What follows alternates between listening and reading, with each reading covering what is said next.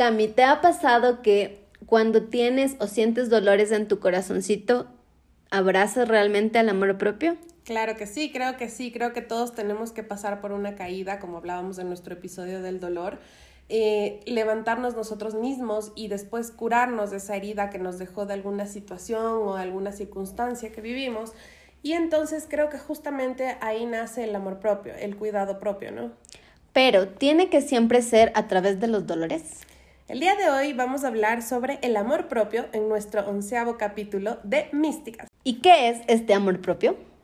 El amor propio para mí es primero ponerte de prioridad, ¿no? Ante, eh, ante todo o ante cualquier situación, ser tú mismo, elegir tu, tu paz mental siempre, em, hacer más de lo que amas o de lo que te encanta hacer aceptar tus defectos, trabajar en ellos, aceptar tus virtudes también, abrazar como que tu luz y tu oscuridad a la vez, ¿no? Enfocarte en tus sueños, escuchar tus emociones, expresar tus sentimientos, poner límites, creo que eso es súper, súper importante. Voy a hablar específicamente después de los límites. Eh, darte tiempo para ti, rodearte de gente positiva para ti, para uno mismo, em, gente, en fin, la que tú desees, ¿no? Elegir tu paz mental eh, y trabajar como constantemente o diariamente, eh, si es que está bien dicho, a diario. A diario, sí. sí. En tu autoestima, ¿no? Pero, ¿Para ti? Sí, yo creo que al final es como esa parte de, de la valía y el merecimiento que cada uno debe tenerse a uno mismo. O sea, porque cacho que siempre tenemos esa consideración o admiración por otras personas ya sean jefes, ya sean padres, ya sean parejas, amigos, que les está yendo súper bien o son exitosos en la vida, pero no encontramos como ese equilibrio en nosotros mismos. Entonces, para mí el amor propio definitivamente es como el merecimiento, la consideración, el cariño hacia uno mismo. Claro, tal cual. Que creo que es fundamental, porque si no lo tienes para ti, ¿cómo lo puedes dar al, al, al prójimo? Tal cual, exactamente. Como tú dices, creo que también vamos al, al, como yo también decía, al tema de la autoestima, justamente, ¿no? Que básicamente la autoestima es el conjunto de pensamientos, evaluaciones, em, sentimientos y tendencias de comportamientos dirigidos o, sí, dirigidos hacia uno mismo o como a la autoevaluación, ¿no? Entonces creo que ahí tenemos algo bien eh, específico que, que recalcar, es que, que, ¿cuál es la diferencia de la autoevaluación? Con la autocrítica o con el autosaboteo incluso, ¿no? Entonces creo que tenemos que equilibrar todo esto, el conocernos, el interiorizarnos, el, el saber, como decía justo eh, hace un rato, ¿no? El saber y el abrazar tu oscuridad como también tu luz, eh, tus virtudes y tus defectos y trabajar mucho en ellos. Justo esta semana estábamos conversando con André del tema de la niña interior, que hemos venido trabajándolo hemos venido eh, estudiándolo también, hemos vivido, venido palpándolo estos días. Y creo que una de las cosas más importantes o, o el primer paso, el primer eslabón desde mi experiencia propia es eh, justamente trabajar a tu niña, a tu niño interior, para poder conocerte, autoevaluarte, darle esa paz a tu niña que no la tuvo en su infancia o llenar las ciertas carencias que tuvo esa niña en la infancia y desde ahí comenzar a dar los primeros pasos en el amor propio, ¿no? Porque el autoestima viene, creo yo, porque alguna vez leí en un libro, el autoestima viene de desde la niñez, de la autoevaluación en la niñez. Eh, por ejemplo, el, la autoimagen, ¿no? que viene a ser la seguridad, la protección, la moral, en fin, del cómo yo me veo a mí mismo, y eso viene desde la infancia. Entonces creo que uniendo esto es súper importante el recalcar y el interiorizar y el ver que, cuáles son nuestras carencias emocionales y, y entender que a veces tenemos que dejar de buscar fuera y como ver que también podemos amarnos más a nosotros desde adentro, ¿no? Como valorarnos más, sentirnos más y respetarnos más y creo que de esa manera ponemos un límite en yo me amo, yo me quiero, yo me respeto y entonces es lo que ve la gente en tu espejo de ah, cómo debo tratar a esa persona, ¿no? Muchas veces. Claro, definitivamente es todo interno, ¿no? Nada externo, porque cuando te empiezas a llenar de lo de fuera, coges, perdón la palabra, pero puedes coger mucha mierda. Que son cosas que no necesitas en tu vida, pero que al final... Qué coger la mierda del resto. También, pero cacho que en algún punto necesitamos pasar por ese lodazal o por esa mierda para poder limpiarte y saber qué es lo que ya no quieres. Entonces, cacho que parte del amor propio también puede ser que, si bien como tú dices, em, se reflejan nuestras virtudes o es de lo que nos tenemos que agarrar, creo que lo más importante aquí sería eh, verificar la sombra totalmente, o sea, qué es lo que no nos está gustando de nosotros mismos y poder hacer una lista, ¿no? O creo que las listas a veces funcionan muy bien para las personas que son súper organizadas, es la mejor práctica y para las que no lo somos tanto, creo que es como un, un checklist de, de, las cosas que tenemos y lo que no tenemos. Irlas viendo eh, día a día o semana por semana y tener, por decir, un, como una práctica semanal o mensual puede ser, en la que tú pongas, por ejemplo, en mi caso, yo quiero trabajar la mm, impuntualidad. Entonces, la pongo, para mí ese es un defecto mío, ¿me entiendes? O sea, según yo, siempre estoy puntual en todos lados, porque todos los demás se adelantan a que yo llegue.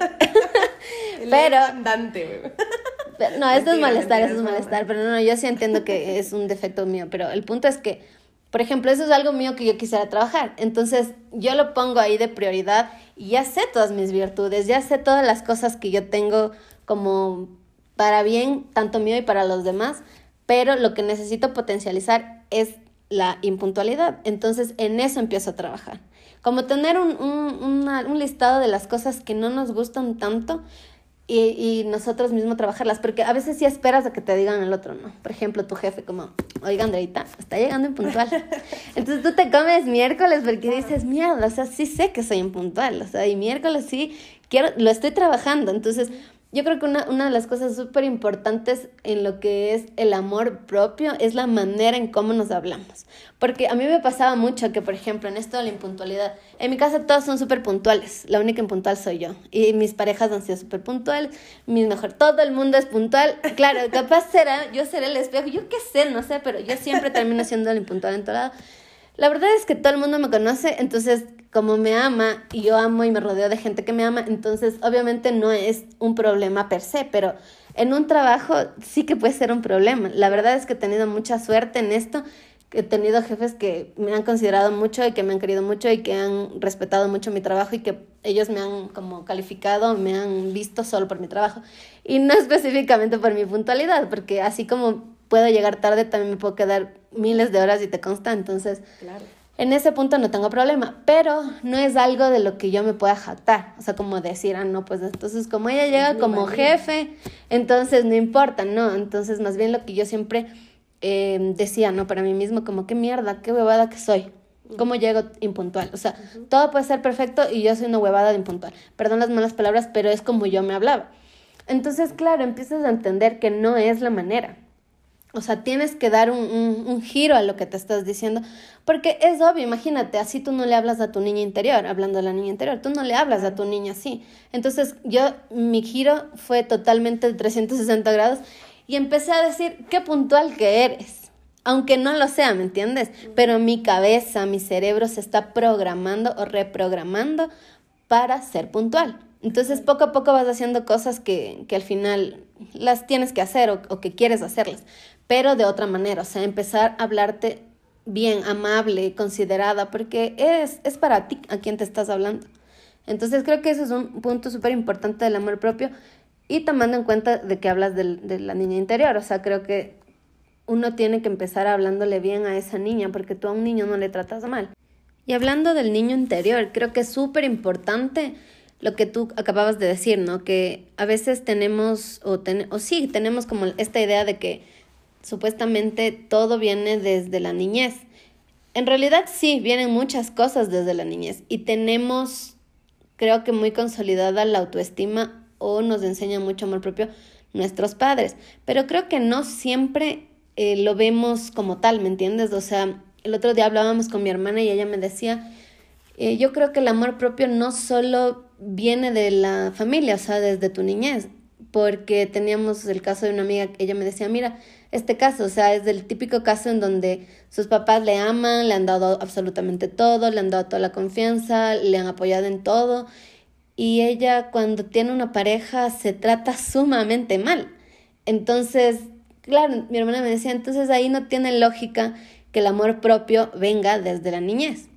Pero ahí también hablamos de las heridas que tuvo esa niña en ese hogar.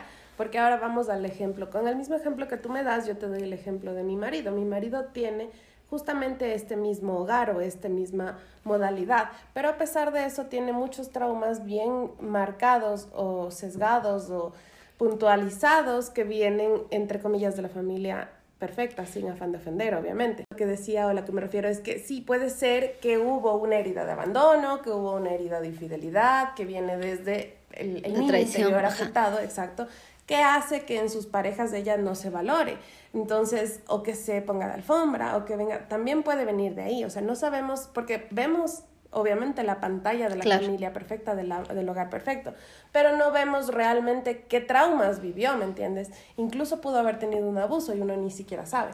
Claro, pero ahí volvemos a lo mismo, ¿no? En general, porque como tú y yo hemos estudiado mucho de la niña anterior, ya sabemos que todos venimos con heridas de la infancia. Entonces es obvio que entonces carecemos mucho de amor propio. Tal cual. Al final creo que este amor propio del que hablamos sí viene, como yo te decía y te preguntaba hace un momento, porque tiene que venir desde los dolores.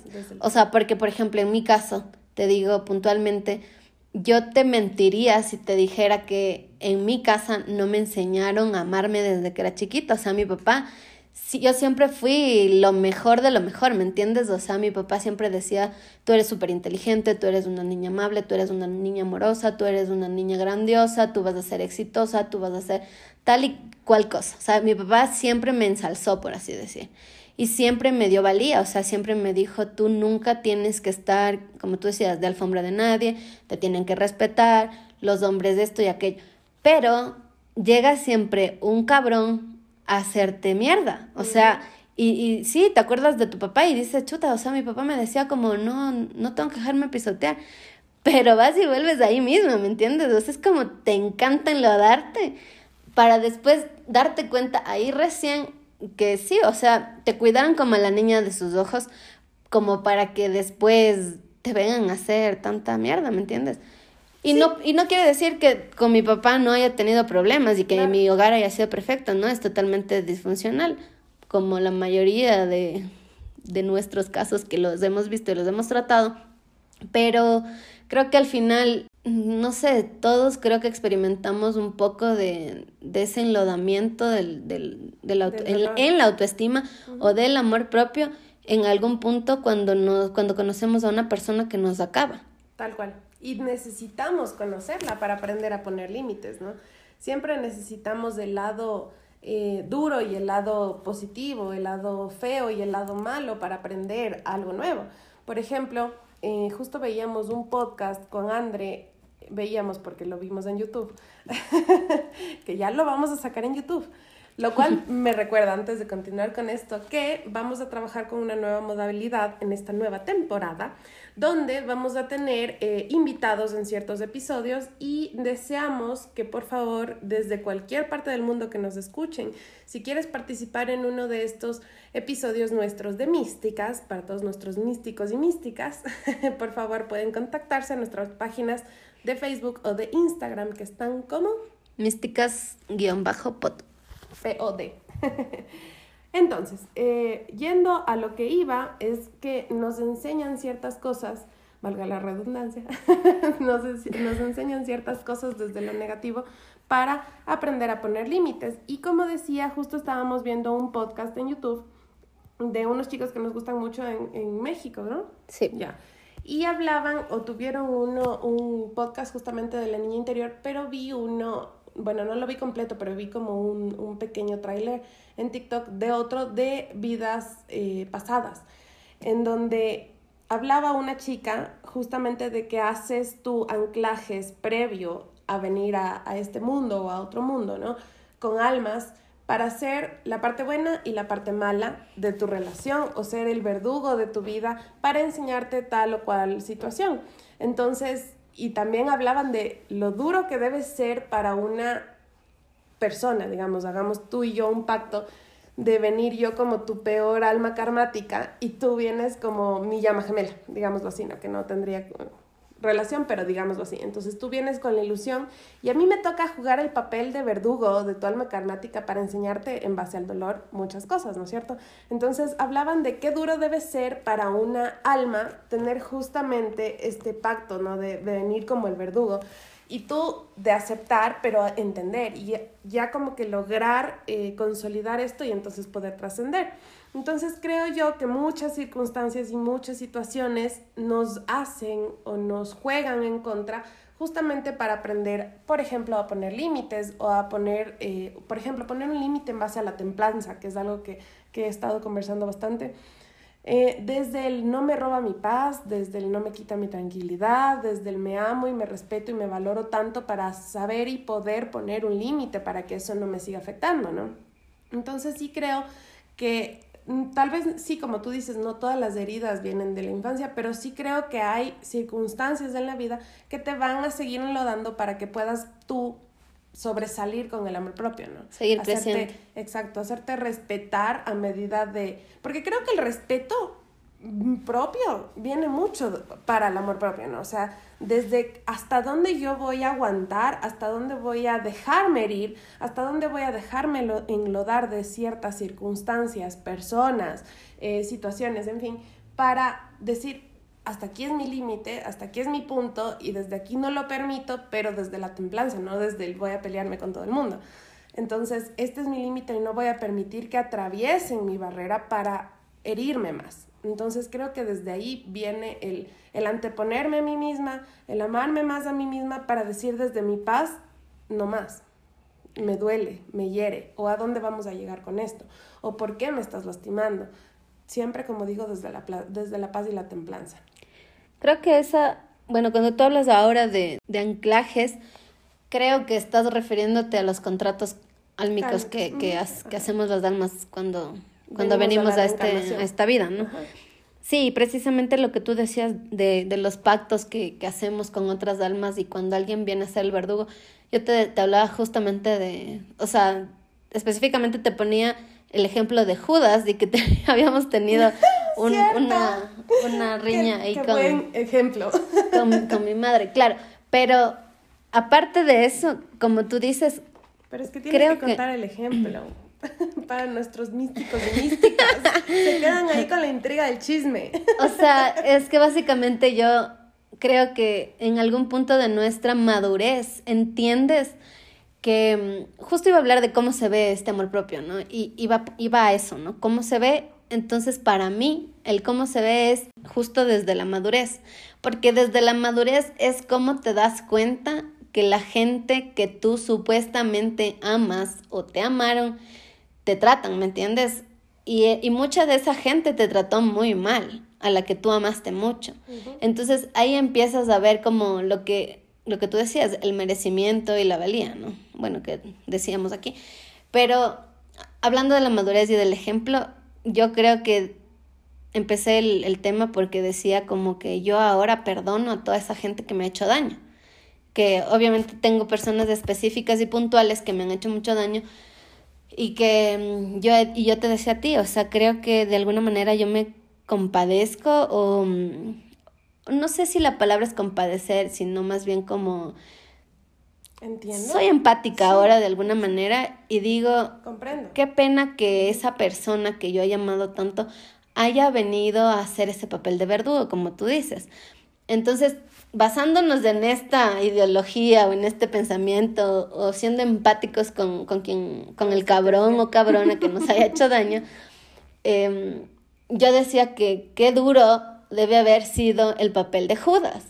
Claro. Porque, porque claro, yo hablaba con mi madre y mi madre me decía como, o sea, pero claro, imagínate, o sea, cualquiera te puede traicionar no, no vayamos más lejos, decía ella, ¿no? A Jesús Judas le traicionó. Entonces ahí empezó todo, ¿no? Diciendo como, bueno, o sea, sí, pero yo le decía a al final es como, qué fuerte, o sea, qué, qué qué contrato tan hijo de madre el haber hecho ese pacto antes de venir. Claro, a, ser quien le entregue a, a Jesús. debería haber sido él. claro, y, y, y, también creo que de alguna manera en alguna otra vida debió haber sido muy bondadoso para que él diga, ok, o sea, me voy a sacrificar para que el mundo me odie, ¿cachas? Porque es así. Entonces, claro, mi mamá de una reaccionó como, ¿y cómo vas a decir eso, Andrea? No puede ser. Haram, como diría una de mis mejores amigas. Entonces yo era como, chuta, o sea, y se armó la guerra de Troya en mi casa y bueno, casi me sacan de la casa. No, mentira, no, no, no. El punto es que al final... Eh, yo le decía a mi mami esto, ¿no? Como, imagínate, él vino a hacer algo tan, tan vil para, muchos de, de, para muchas personas que creen en que Jesús es un, profeta o que es el Hijo de Dios, que nos quitó como una parte de la luz del mundo, por así decir. Entonces yo le decía a mi mami, y ella me decía, sí, pero es que él no se arrepintió porque al final se suicida, que no sé qué. Entonces yo le digo, es que imagínate la culpa que tenía, o sea, Sí, porque ella decía, pero Pedro no hizo lo mismo. Entonces yo le decía, claro, no hizo lo mismo porque al final lo que hizo Pedro comparado con Judas es como... Y eso que no había internet. El punto es que al final es como empezamos a ver las cosas. El dolor que nos hacen las personas. Cómo empezamos a transformar ese dolor para que nos convierta en algo mágico a nosotros. Como tú decías, la manera de cómo nos transformamos, como cuál es nuestra metamorfosis, o sea, logramos después de ser tan feos, después de ser orugas, realmente abrir nuestras alas y volar. Porque yo creo que eso es algo súper importante, porque muchas veces nos quedamos en la ira, en el rencor, en la rabia que nos da, o sea, en, en una traición, por ejemplo. Si alguien nos traiciona, nos quedamos en eso, nos quedamos tan dolidos que queremos vengarnos, que queremos hacer cosas para hacerle daño al otro. Cuando no va por ahí, cuando es totalmente lo contrario a la enseñanza que te quiere dejar. ¿Qué es lo que te quiere dejar? Amor propio totalmente, porque ¿qué dice? Oye, o sea, ¿qué esperabas? ¿Qué esperabas tener de esa persona si ni tú mismo te respetas, si ni tú mismo te amas, si dejas que te pisoteen, si dejas que te traten mal, si tú te traicionas todos los días a ti mismo, ¿cómo esperas que alguien te sea fiel? Entonces creo que va por ahí, ¿no? Y creo que sí, definitivamente somos los seres humanos muy mal llevados y esperamos a que nos pase por poco el metro encima para darnos cuenta de que realmente valemos la pena y que hay cosas que podemos tolerar y hay otras cosas que realmente no son negociables. Puntualizar un poco lo que tú decías, ¿no? De nos pasa algo y seguimos ahí en el, la venganza y en fin, lo que tú dices, no solamente a la venganza, muchas veces nos pasa algo y seguimos ahí y dándole vueltas y pucha pensándole y poniéndole energía y poniéndole vida y poniéndole todas las emociones y la frustración. Y aparte de que estamos vibrando súper bajo y que estamos atrayendo cosas más negativas por el simple hecho de estar en esa vibración tan baja, entonces, eh, no logramos salir, es como que nos metemos en un huracán y estamos dando vueltas y vueltas y vueltas en nuestro propio eje, ahí mismo, en el mismo núcleo que nos absorbe y nos jala y nos, nos mata lentamente. Entonces, el dolor está justamente para saber transmutar, como decíamos hoy, como justo conversábamos de la metamorfosis, para nosotras es muy fácil el cambiar, pero justo hablábamos de esto y decíamos, tal vez es la, la conciencia espiritual que tenemos en ciertas cosas que nos ayuda a superar más rápido el problema o a superar más rápido el dolor.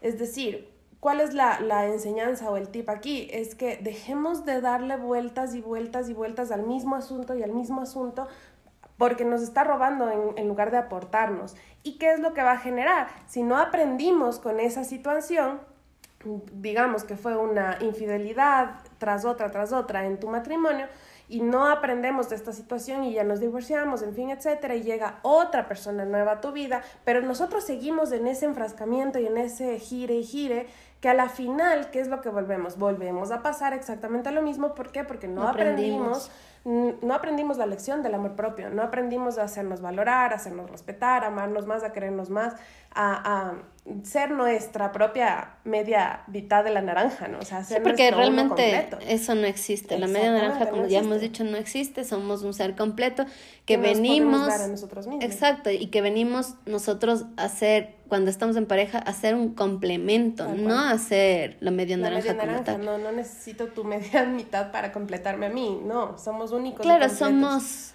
compañeros de vida, como decimos. No somos un complemento, sino, me equivoqué, era compañeros, de vida. Tal cual. Entonces, eh, hablando de esto, lo que necesitamos es aprender qué nos dejó este dolor, qué nos causó esto, ¿Cómo yo voy a mejorar mi autoestima con este suceso? ¿Cómo voy a mejorar mi amor propio? ¿Cómo voy a mejorar mi respeto en base a mis límites? ¿Hasta dónde voy a dejar yo que esto me siga afectando? Y entonces es ahí cuando realmente logramos salirnos de este huracán y logramos ya colocar el límite y decir, ok, no me va a volver a dañar una relación así o no voy a permitir dar todo de mí en una relación a tal punto de ya no tener amor propio y de perderme a mí mismo, tal cual. Pero ¿cómo, cómo sientes tú este amor propio? Porque fácil es hablarlo, ¿no? Y decirlo aquí a boca llena. ¿Cómo, ¿Cómo se siente este amor propio? A una amiga, Sharon. ¿Cómo se siente este amor propio? Porque al final es mucho bla bla y mucho lindo color de rosa, pero no es tan fácil llegar a ese punto de, de sabiduría y de luz y de espiritualidad también. Tal cual, yo creo que cómo te das cuenta del amor propio, creo que primero porque, como hablaba y decía yo al inicio, te pones de prioridad a ti, ¿no? Es decir, eh, ok, esto me daña, esto me duele, esto me lastima, esta planta es muy gruesa, muy tosca, muy llena de espinas para mí entonces voy a poner justamente límite. Entonces creo que yo, en lo personal, Camila, tal vez siento más del amor propio hoy por hoy eh, en la facilidad de poner un límite, en la facilidad de decir no va más, como es justo lo que estaba hablando. ¿Y tú cómo lo sientes? Yo creo que para mí, a mí, en mi caso se ha visto súper como subreal. Antes era muy apegada a muchas cosas y ahora es súper fácil desprenderme de las cosas. Ah, Yo ya no me aferro a nada realmente, ni a nadie.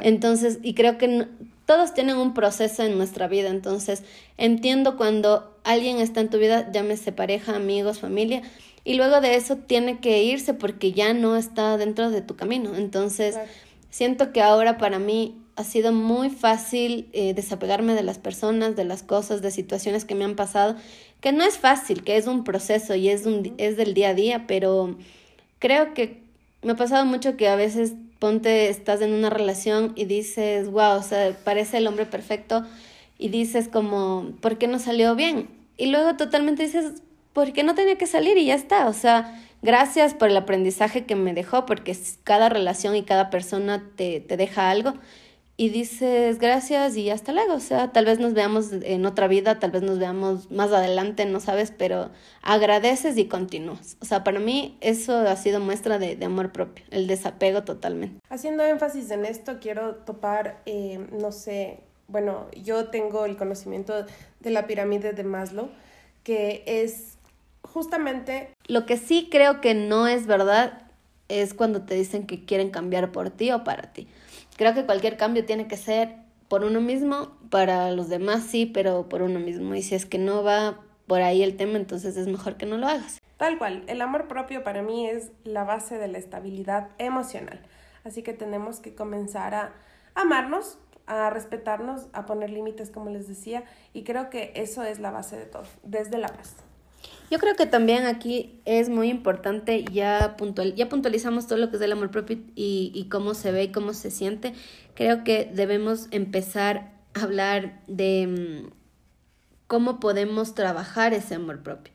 Porque sí, ya hemos dicho muchas cosas, pero ya hagámoslo un poco más práctico, por así decir, para que la gente también de alguna manera tenga esos tips en los que pueda trabajar constantemente y, lidiar, porque no, no es fácil, como, como acabamos de decir, si viene del dolor, estoy segura que muchas personas ahora mismo estarán viviendo alguna situación específica en la que se están topando con ese amor propio que realmente no existía y que ahora tienen que empezar a alimentarlo. Entonces, una de las cosas que a nosotros nos ha funcionado bien, tanto en, en las terapias o en los talleres que hemos dado, es eh, la terapia del espejo. Todas las terapias de espejo son diferentes, pero puntualizando en esto del amor propio, puedes, lo que puedes hacer es cada vez en, la mañana que te levantas, eh, tener frases, puedes pegarlas en el espejo o puedes describirlas con un marcador que sea borrable en tu espejo y poner em, yo me amo, yo soy luz,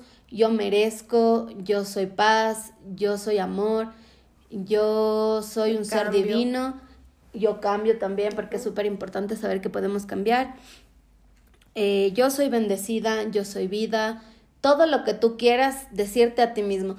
Algo que también me parece súper importante que te lo digas es yo soy hermosa o hermoso, yo soy un ser divino y por lo tanto somos seres hermosos y hermosas. Independientemente de que yo mida 1,50 y tú 1,80. 1,40, di la verdad. Mentira. Ah, yo, yo bueno, 1,50 ya, sí, 1,50, por favor, no me bajes 10 centímetros más. Sí, soy chiquita, pero tampoco soy, tengo síndrome de enanismo.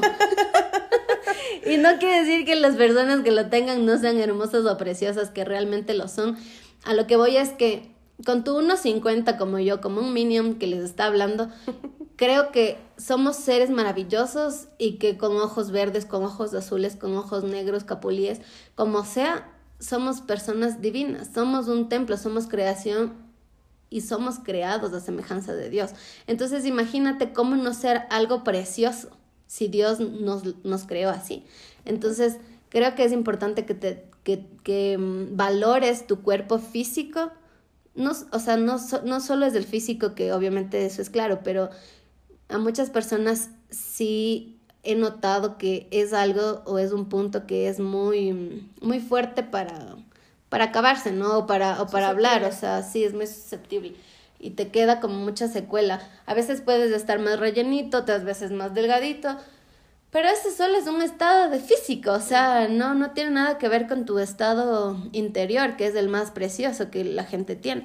Entonces creo que sí es importante que también te pongas algo como yo soy preciosa, yo soy un ser divino, eh, yo estoy enamorada de mí mismo, creo que eso es súper importante también decirlo. Tal cual. Y, y creo que también alabarnos, no desde el ego, ¿no? Sino desde, desde una parte súper bondadosa hay días en los que, sobre todo las mujeres, porque somos muy cíclicas, cuando estamos, como tenemos un nuestro periodo. entonces siempre nos vemos más o menos bonitas. Entonces, en los días en los que nos veamos menos bonitas, puntualicemos y enfaticemos más el pintarte, si te gusta pintarte los, los, los labios de rosa, de rojo, lo que sea, píntatelos y míratelos y di, qué ricos labios. O qué, guapa que te ves. Exacto, o sea, guíñate el ojo tú mismo y dite, o sea, qué buena que estás, Andrea, por Dios. ¿Me entiendes? O sea, como, como tú mismo halagarte. ¿Por qué no? O sea, creo que es algo súper importante y que no nos enseñan cuando estamos en la adolescencia o en cambiando de, de niño a, mujer, no nos enseñan o de niño a, a hombre en este caso. A varombre. A varombre. Tal cual, sí, me parece muy interesante el tema de la terapia espejo y también como tú decías, sí, justamente hay como muchas terapias de espejo que hacerlas. Eh, a veces también tenemos que notar que nosotros vemos ciertas cosas negativas en otras personas y realmente es esto espejo, ¿no? O viceversa, lo que ven y les molesta mucho en ti es justamente lo contrario, lo que ellos a ellos les pesa, ajá, les pesa o, le, o carecen de esto. Entonces, tratar de, de visualizar el problema o visualizar la situación de esa manera nos alivia la carga, nos alivia el espeso, el peso, el espeso, nos alivia el peso y nos ayuda a ir como desenrollando este nudo de problema y, e ir soltando los hilos para que la carga sea menos fuerte, no menos dura. Y justamente en esto de los pesos que hablas, creo que es necesario verificar qué mochila estás cargando, ¿no? Porque hay mochilas o hay pesos que no, necesitas cargar. claro, tal cual, o sea, no, no necesitas ponértelas de encima para hundirte más, o sea, es suficiente con la vida que tenemos como para poner la vida de nuestra mamá, la vida de nuestra hermana, la vida de nuestra pareja. O sea, creo que cada uno toma sus decisiones y es un ser único e irrepetible, el cual tiene que hacerse cargo de uno mismo. Y con eso te liberas de muchas cosas que no te competen.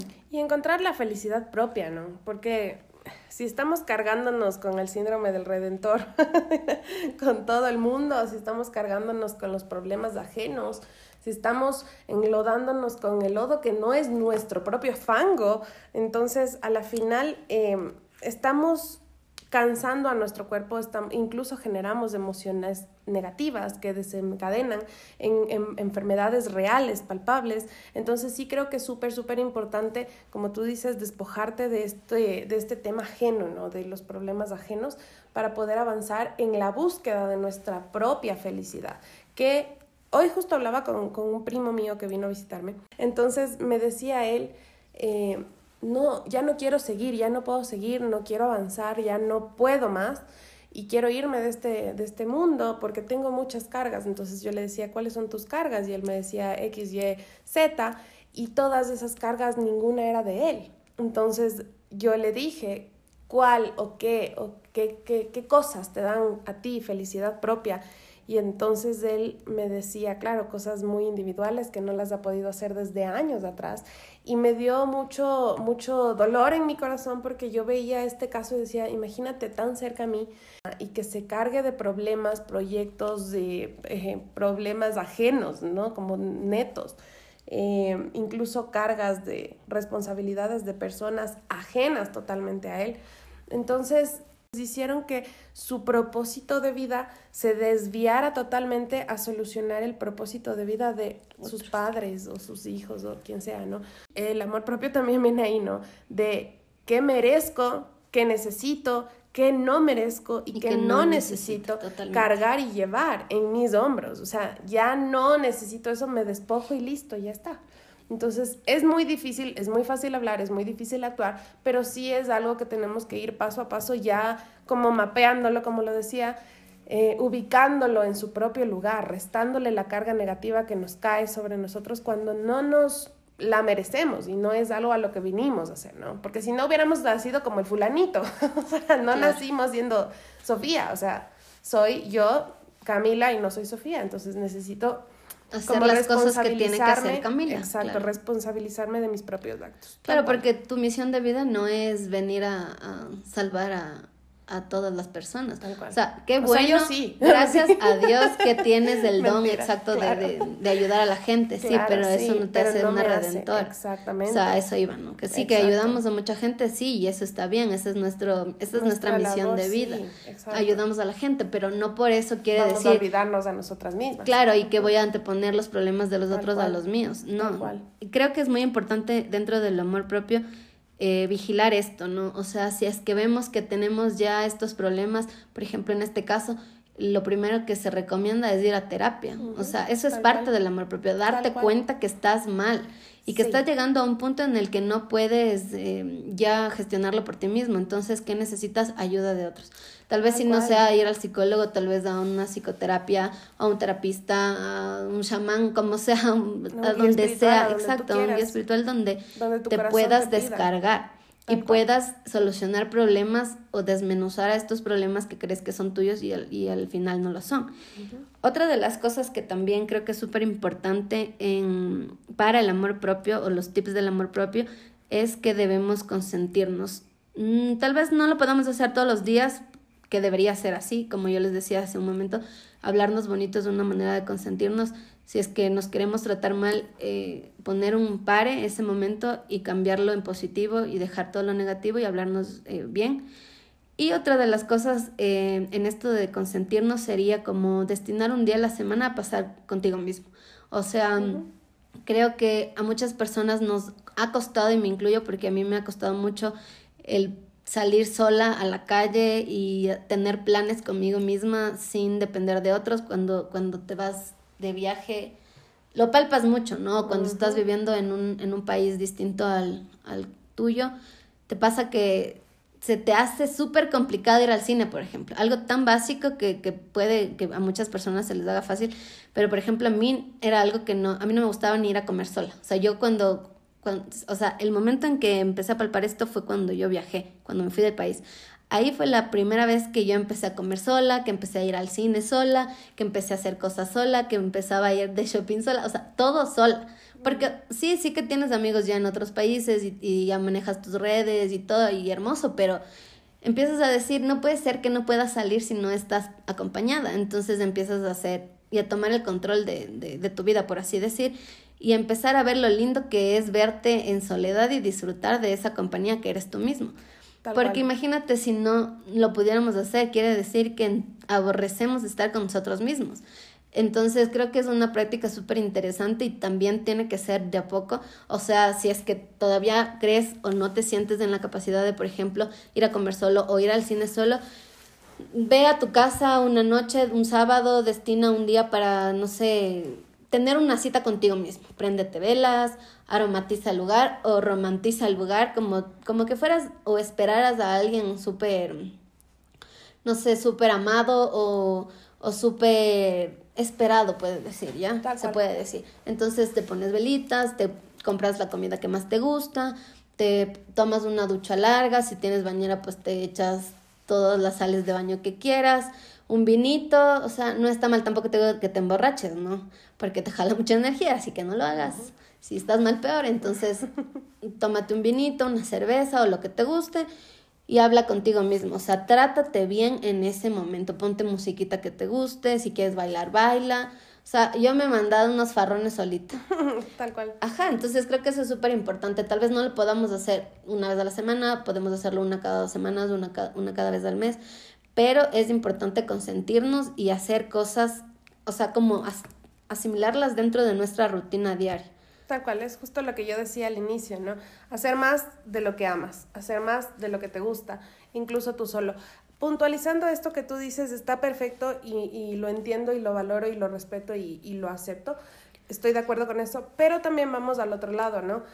A veces el amor propio también está en cerrarnos mucho eh, a lo contrario, ¿no? Está en buscar a otras personas, en compartir con otras personas, porque a veces también llegamos al otro extremo, a la otra cara del yin yang, que viene a ser el paso solo todo el tiempo o me interiorizo mucho en mi hogar, o me, interes, me intereso mucho en estas cosas que también no está mal, pero tampoco al extremo. Es decir, también necesitamos el otro lado de escoger con qué personas estar, en qué momentos y en cuáles son los momentos adecuados específicamente, ¿no? Como decir, por ejemplo, si paso como ermitaño todo el día en mi casa, entonces el amor propio también está en salir y darme un disfrute con alguna persona que yo quiera, con un amigo, con una familia, con alguna X persona que me genere algo positivo, ¿no?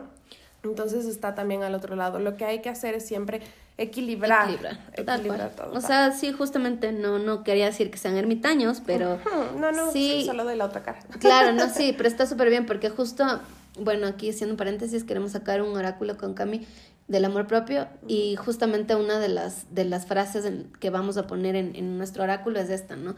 Porque vas a sacar una de 30 cartitas y lo vas a hacer cada día.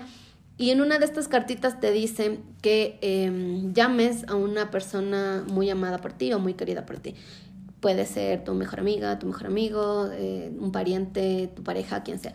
No quiere decir que todo sea eh, que lo tengas que hacer solo, porque sí que somos personas sociables y que necesitamos estar acompañados también.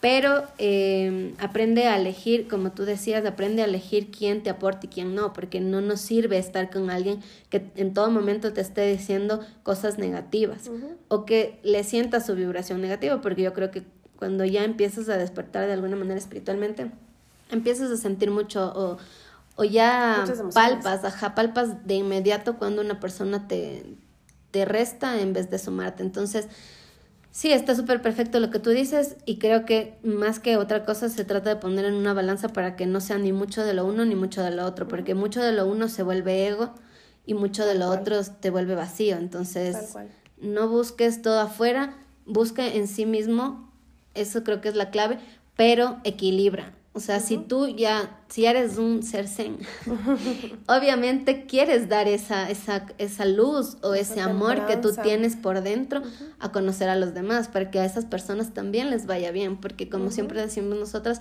hay mucho para todos en este mundo, no es competencia. Entonces, qué mejor que si yo tengo algo que aportarte o algo que decirte, te lo pueda, te pueda llegar a ti en el momento correcto. Creo que también una bonita manera del amor propio es compartirlo con los, con los demás. Creo que todos hemos pasado por cosas malas o negativas que pueden sumarle o aportarle a alguien en un momento de debilidad o de flaqueza de, de alguna persona. Tal cual, exactamente. Como decía al inicio, elegir tu paz mental. Todo lo que te genere paz mental es el buen camino, es el camino correcto.